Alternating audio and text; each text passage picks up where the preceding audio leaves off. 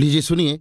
मुंशी प्रेमचंद के लिखे कथा संग्रह, मानसरोवर पाँच की कहानी, चोरी, मेरी यानी समीर गोस्वामी की आवाज़ में। हाय बचपन, तेरी याद नहीं भूलती। वो कच्चा टूटा घर, वो पुआल का बिछौना, वो नंगे बदन, नंगे पाँव खेतों में घूमना, आम के पेड़ों पर चढ़ना। सारी बातें आँखों के सामने फिर रही हैं। चमरौधी जूते पहनकर उस वक्त जितनी खुशी होती थी, अब फ्लैक्स के बूटों से भी नहीं होती। गरम पनुए रस में जो मज़ा था, वो अब गुलाब के शरबत में भी नहीं। चबेने और कच्चे बेरों में जो रस था, वो अब अंगूर और खीर मोहन में भी नहीं मिलता।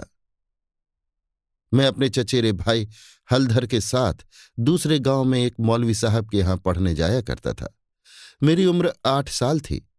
हलधर, वो अब स्वर्ग में निवास कर रहे हैं। मुझसे दो साल जेठे थे। हम दोनों प्रातःकाल बासी रोटियाँ खा, दोपहर के लिए मटर और जौ का चबेना लेकर चल देते थे। फिर तो सारा दिन अपना था। मौलवी साहब के यहाँ कोई हाजिरी का रजिस्टर तो था नहीं और न गैर हाजिरी का जुर्माना ही देना पड़ता था। फिर डर किस बात का? कभी तो थाने के सामने खड़े सिपाहियों की कवायद देखते, कभी किसी भालू या बंदर नचाने वाली मदारी के पीछे पीछे घूमने में दिन काट देते।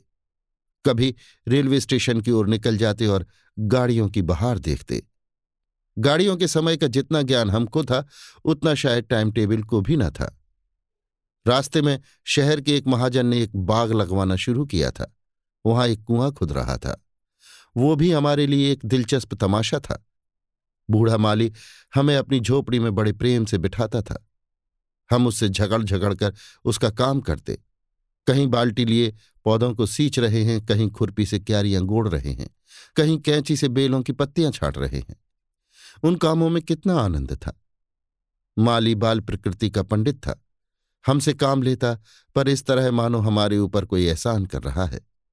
जितना काम वो दिन भर में करता, हम घंटे भर में निपटा देते थे। अब वो माली नहीं है, लेकिन बाग हरा भरा है। उसके पास से होकर गुजरता हूँ तो जी चाहता है, उन पेड़ों के गले मिलकर रोऊं और कहूँ, प्यारे तुम मुझे भूल गए हो, लेकिन मैं तुम्हें नहीं भूला। मेरे हृदय में तुम्हारी याद अभी तक हरी है। उतनी ही हरी जितने तुम्हारे पत्ते। निस्वार्थ प्रेम के तुम जीते जागते स्वरूप हो। कभी कभी हम हफ्तों गैर हाजिर रहते। पर मौलवी साहब से ऐसा बहाना कर देते कि उनकी चढ़ी हुई त्योरियाँ उतर जाती। उतनी कल्पना शक्ति आज होती तो ऐसा उपन्यास लिख मारता कि लोग चकित रह जाते। अब तो ये हाल है कि बहुत सिर खपाने के बाद कोई कहानी सूझती है। खैर, हमारे मौलवी साहब दर्जी थे। मौलवीगिरी केवल शौक से करते थे।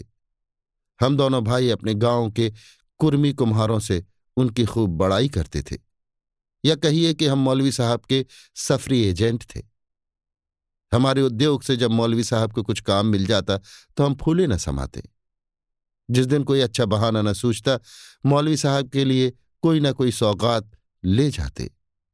कभी शेर आध शेर फलियाँ तोड़ ली तो कभी दस पाँच ऊख। कभी जौ या गेहूँ की हरी हरी बालें ले ली। इन सौगातों को देखते ही मौलवी साहब का क्रोध शांत हो जाता। जब इन चीज़ों की फ़सल न होती तो हम सजा से बचने का कोई और ही उपाय सोचते। मौलवी साहब को चिड़ियों का शौक था। मकतब में श्यामा, बुलबुल दहियल और चंडूलों के पिंजरे लटकते रहते थे। हमें सबक याद हो या न हो, पर चिड़ियों को याद हो जाते थे। हमारे साथ ही वे भी पढ़ा करती थी। इन चिड़ियों के लिए बेसन पीसने में हम लोग खूब उत्साह दिखाते थे। मौलवी साहब सब लड़कों को पतिंगे पकड़ लाने की ताकीद करते रहते थे। इन चिड़ियों को पतिंगों से विशेष रुचि थी। कभी कभी हमारी बला पतिंगों ही के सिर चली जाती थी। उनका बलिदान करके हम मौलवी साहब के रौद्र रूप को प्रसन्न कर लिया करते थे। एक दिन सवेरे हम दोनों भाई तालाब में मुँह धोने गए तो हलधर ने कोई सफ़ेद सी चीज़ मुट्ठी में लेकर दिखाई। मैंने लपक कर मुट्ठी खोली तो उसमें एक रुपया था। विस्मित होकर पूछा, ये रुपया तुम्हें कहाँ मिला? हलधर, अम्मा ने ताक पर रखा था, चारपाई खड़ी करके निकाल लाया। घर में कोई संदूक या अलमारी तो थी नहीं, रुपए पैसे एक ऊँचे ताक पर रख दिए जाते थे। एक दिन पहले चचा जी ने सन बेचा था, उसी के रुपए जमींदार को देने के लिए रखे हुए थे। हलधर को न जाने क्यों कर पता लग गया। जब घर के सब लोग काम धंधे में लग गए तो आपने चारपाई खड़ी की और उस पर चढ़कर एक रुपया निकाल लिया। उस वक्त तक हमने कभी रुपया छुआ तक न था। वो रुपया देखकर आनंद और भय की जो तरंगे दिल में उठी, वे अभी तक याद हैं। हमारे लिए रुपया एक अलभ्य वस्तु थी। मौलवी साहब को हमारे यहाँ से सिर्फ़ बारह आने मिला करते थे। महीने के अंत में चाचा जी खुद जाकर पैसे दे आते थे। हमारा इतना भी विश्वास न था। वहीं हम आज एक रुपए के छत्रपति राजा थे। भला कौन हमारे गर्व का अनुमान कर सकता है? लेकिन मार का भय आनंद में विघ्न डाल रहा था। रुपए अनगिनती तो थे नहीं, चोरी का खुल जाना मानी हुई बात थी। चचा जी के क्रोध का भी मुझे तो नहीं, हलधर को प्रत्यक्ष अनुभव हो चुका था। यह उनसे ज़्यादा सीधा सादा आदमी दुनिया में न था। चची ने उनकी रक्षा का भार सिर पर न लिया होता तो कोई बनिया उन्हें बाज़ार में बेच सकता था। पर जब क्रोध आ जाता तो फिर उन्हें कुछ न सूझता। और तो और, चची भी उनके क्रोध का सामना करते डरती थी। हम दोनों ने कई मिनट तक इन्हीं बातों पर विचार किया और आखिर ये ही निश्चय हुआ कि आई हुई लक्ष्मी को न जाने देना चाहिए। एक तो हमारे ऊपर संदेह होगा ही नहीं और अगर हुआ भी तो हम साफ़ इनकार कर जाएँगे। कहेंगे, हम रुपया लेकर क्या करते? हमारी नंगा झोली ले लीजिए। शायद और शांत चित्त से विचार करते तो ये निश्चय पलट जाता और वो विभत्स लीला न होती जो आगे चलकर हुई। पर उस समय हम में शांति से विचार करने की क्षमता ही न थी। मुँह हाथ धोकर हम दोनों घर आए और डरते डरते अंदर कदम रखा। अंदर कहीं इस वक्त तलाशी की नौबत आई तो फिर भगवान ही मालिक हैं। लेकिन सब लोग अपना अपना काम कर रहे थे। कोई हमसे न बोला। हमने नाश्ता भी न किया, चबेना भी न लिया। किताब बगल में दबाई और मदरसे का रास्ता लिया। बरसात के दिन थे, आकाश पर बादल छाए हुए थे। हम दोनों खुश खुश मकतब चले जा रहे थे। आज काउंसिल की मिनिस्ट्री पाकर भी शायद उतना आनंद न हो। हज़ारों मंसूबे बांधते थे, हज़ारों हवाई किले बनाते थे। ये अवसर बड़े भाग्य से मिला था। जीवन में फिर शायद ही ये अवसर मिले। इसलिए रुपए को इस तरह खर्च करना चाहते थे कि ज़्यादा से ज़्यादा दिनों तक चल सके। यद्यपि उन दोनों पाँच आने शेर बहुत अच्छी मिठाई मिलती थी और शायद आध शेर मिठाई में हम दोनों अफर जाते। लेकिन ये ख्याल हुआ कि मिठाई खाएँगे तो रुपया आज ही गायब हो जाएगा। कोई सस्ती चीज़ खानी चाहिए जिसमें मज़ा भी आए, पेट भी भरे और पैसे भी कम खर्च हों। आखिर अमरूदों पर हमारी नज़र गई। हम दोनों राज़ी हो गए। दो पैसे के अमरूद लिए। सस्ता समय था बड़े बड़े बारह अमरूद मिले। हम दोनों के कुर्तों के दामन भर गए। जब हलधर ने खटकिन के हाथ में रुपया रखा तो उसने संदेह से देखकर पूछा, रुपया कहाँ पाया लाला? चुरा तो नहीं लाए? जवाब हमारे पास तैयार था।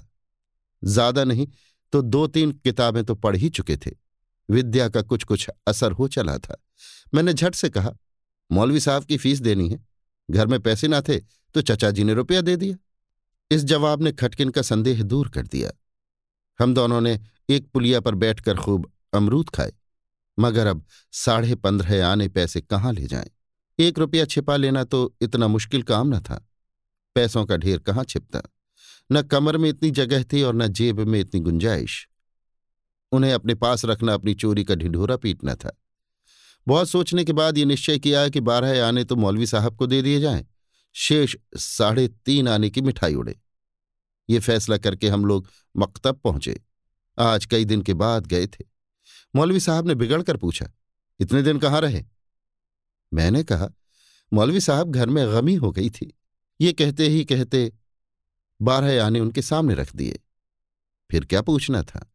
पैसे देखते ही मौलवी साहब की बाँछें खिल गई। महीना खत्म होने में अभी कई दिन बाकी थे। साधारणतः महीना चढ़ जाने और बार बार तकाजे करने पर भी कहीं पैसे मिलते थे। अब की इतनी जल्दी पैसे पाकर उनका खुश होना कोई अस्वाभाविक बात न थी। हमने अन्य लड़कों की ओर सगर्व नेत्रों से देखा। मानो कह रहे हो, एक तुम हो कि मांगने पर भी पैसे नहीं देते। एक हम हैं कि पेशगी देते हैं। हम अभी सबक पढ़ ही रहे थे कि मालूम हुआ आज तालाब का मेला है। दोपहर से छुट्टी हो जाएगी। मौलवी साहब मेले में बुलबुल लड़ाने जाएँगे। ये खबर सुनते ही हमारी खुशी का ठिकाना न रहा। बारह आने तो बैंक में जमा ही कर चुके थे। साढ़े तीन आने में मेला देखने की ठहरी। खूब बहार रहेगी। मज़े से रेवड़ियाँ खाएँगे, गोलगप्पे उड़ाएँगे, झूले पर चढ़ेंगे और शाम को घर पहुँचेंगे। लेकिन मौलवी साहब ने एक कड़ी शर्त ये लगा दी कि सब लड़के छुट्टी के पहले अपना अपना सबक सुना दें। जो सबक न सुना सकेगा, उसे छुट्टी न मिलेगी। नतीजा ये हुआ कि मुझे तो छुट्टी मिल गई, पर हलधर कैद कर लिए गए और कई लड़कों ने भी सबक सुना दिए थे। वे सभी मेला देखने चल पड़े। मैं भी उनके साथ हो लिया। पैसे मेरे ही पास थे, इसलिए मैंने हलधर को साथ लेने का इंतज़ार न किया। तय हो गया था कि वो छुट्टी पाते ही मेले आ जाएँ और दोनों साथ साथ मेला देखें। मैंने वचन दिया था कि जब तक वो ना आएँगे, एक पैसा भी ना खर्च करूँगा। लेकिन क्या मालूम था कि दुर्भाग्य कुछ और ही लीला रच रहा है। मुझे मेला पहुँचे एक घंटे से ज़्यादा गुजर गया, पर हलधर का कहीं पता नहीं। क्या अभी तक मौलवी साहब ने छुट्टी नहीं दी या रास्ता भूल गए? आँखें फाड़ फाड़ कर सड़क की ओर देखता था। अकेले मेला देखने में जी भी न लगता था। ये संशय भी हो रहा था कि कहीं चूरी खुल तो नहीं गई और चचा जी हलधर को पकड़कर घर तो नहीं ले गए आखिर जब शाम हो गई तो मैंने कुछ रेवड़ियाँ खाई और हलधर के हिस्से के पैसे जेब में रखकर धीरे धीरे घर चला। रास्ते में ख्याल आया, मकतब होता चलूँ। शायद हलधर अभी वहीं हो, मगर वहाँ सन्नाटा था। हाँ एक लड़का खेलता हुआ मिला। उसने मुझे देखते ही ज़ोर से कह, कहा मारा और बोला बचा घर जाओ तो कैसी मार पड़ती? तुम्हारे चचा आए थे हलधर को मारते मारते ले गए हैं। अजी ऐसा तान कर घूसा मारा कि मियाँ हलधर मुँह के बल गिर पड़े यहाँ से घसीटते ले गए तुमने मौलवी साहब की तनख्वाह दे दी थी वो भी ले ली। अभी से कोई बहाना सोच लो नहीं तो बेभाव की पड़ेगी। मेरी सिट्टी पिट्टी भूल गई बदन का लहू सूख गया। वही हुआ जिसका मुझे शक हो रहा था। पैर मन मन भर के हो गए। घर की ओर एक एक कदम चलना मुश्किल हो गया। देवी देवताओं के जितने नाम याद थे, सभी की मानता मानी। किसी को लड्डू, किसी को पेड़े, किसी को बतासे। गाँव के पास पहुँचा तो गाँव के डीह का सुमिरन किया, क्योंकि अपने हलके में डीह की इच्छा सर्वप्रधान होती है। ये सब कुछ किया, लेकिन ज्यो ज्यो घर निकट आता, दिल की धड़कन बढ़ती जाती थी। घटाएँ उमड़ी आती थीं। मालूम होता था आसमान फटकर गिरा ही चाहता है। देखता था लोग अपने अपने काम छोड़ छोड़कर भागे जा रहे हैं।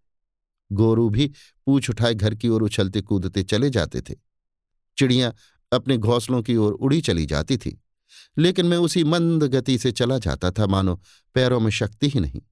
जी चाहता था ज़ोर का बुखार चढ़ाए या कहीं चोट लग जाए। लेकिन कहने से धोबी गधे पर नहीं चढ़ता। बुलाने से मौत भी नहीं आती बीमारी का तो कहना ही क्या। कुछ न हुआ और धीरे धीरे चलने पर भी घर सामने आ ही गया। अब क्या हो? हमारे द्वार पर इमली का एक घना वृक्ष था।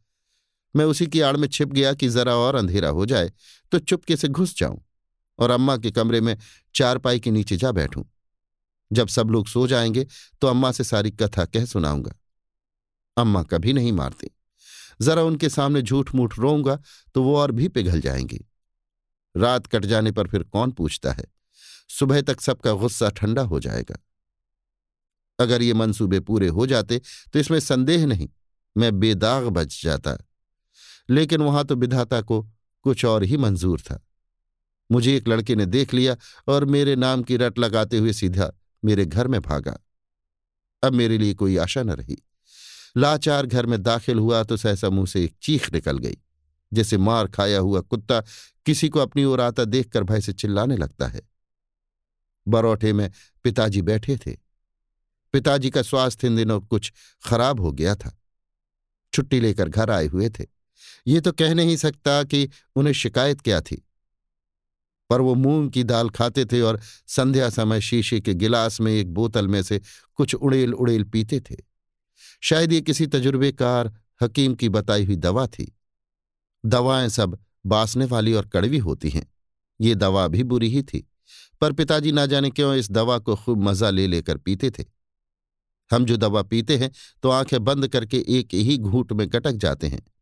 पर शायद इस दवा का असर धीरे धीरे पीने में ही होता हो। पिताजी के पास गाँव के दो तीन और कभी कभी चार पाँच और रोगी भी जमा हो जाते और घंटों दवा पीते रहते थे। मुश्किल से खाना खाने उठते थे। इस समय भी वो दवा पी रहे थे। रोगियों की मंडली जमा थी। मुझे देखते ही पिताजी ने लाल आँखें करके पूछा, कहाँ थे अब तक? मैंने दबी जबान से कहा, कहीं तो नहीं। अब चोरी की आदत सीख रहा है। बोल तूने रुपया चुराया कि नहीं? मेरी जबान बंद हो गई। सामने नंगी तलवार नाच रही थी। शब्द भी निकलते हुए डरता था। पिताजी ने ज़ोर से डांट कर पूछा, बोलता क्यों नहीं? तूने रुपया चुराया कि नहीं? मैंने जान पर खेल कर कहा, मैंने कहा। मुँह से पूरी बात न निकलने पाई थी कि पिताजी विकराल रूप धारण किए, दांत पीसते झपट कर उठे और हाथ उठाए मेरी ओर चले। मैं ज़ोर से चिल्लाकर रोने लगा। ऐसा चिल्लाया कि पिताजी भी सहम गए। उनका हाथ उठा ही रह गया। शायद समझे कि जब अभी से इसका ये हाल है, तब तमाचा पड़ जाने पर कहीं इसकी जान ही न निकल जाए। मैंने जो देखा कि मेरी हिकमत काम कर गई तो और भी गला फाड़ फाड़ कर रोने लगा।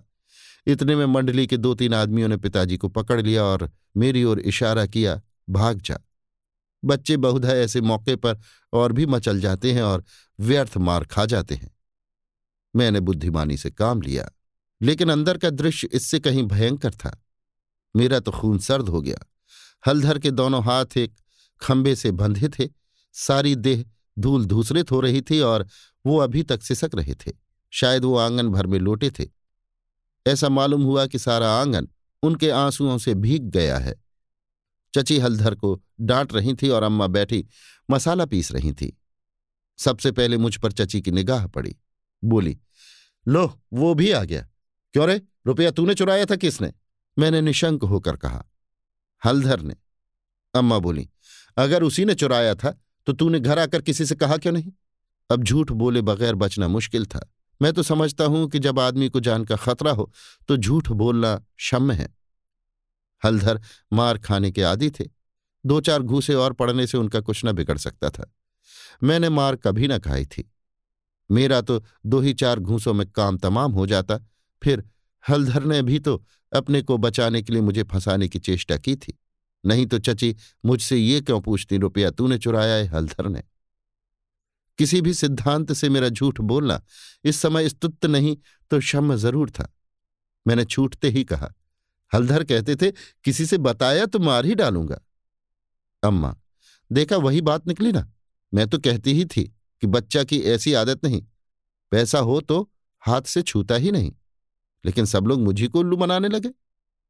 हलधर मैंने तुमसे कब कहा था कि बताओगे तो मारूँगा। मैं?